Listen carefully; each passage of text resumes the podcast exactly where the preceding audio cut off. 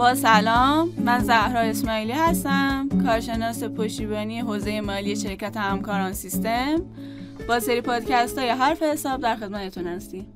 در پادکست های قبلی در مورد اصل بهای تمام شده اصل تحقق درآمد و اصل تطابق براتون گفتم. امروز می‌خوام در مورد اصل افشای کامل براتون بگم. طبق این اصل باید تمام رویدادها و وقایع مالی که مربوط به واحد تجاری شما میشن و با اهمیت هستند به طور مناسب و کامل افشا بشن. به طور مثال شما صاحب یه شرکت تجاری هستین و در دوره مالی که داخلش هستین سود دورتون خیلی کم شده. و برای جبران این کار یکی از دارایی هاتون که شامل ساختمان یا زمین میشه اونو به مبلغ بالایی میفروشین و به سود و زیان اون دورتون منظور می‌کنین.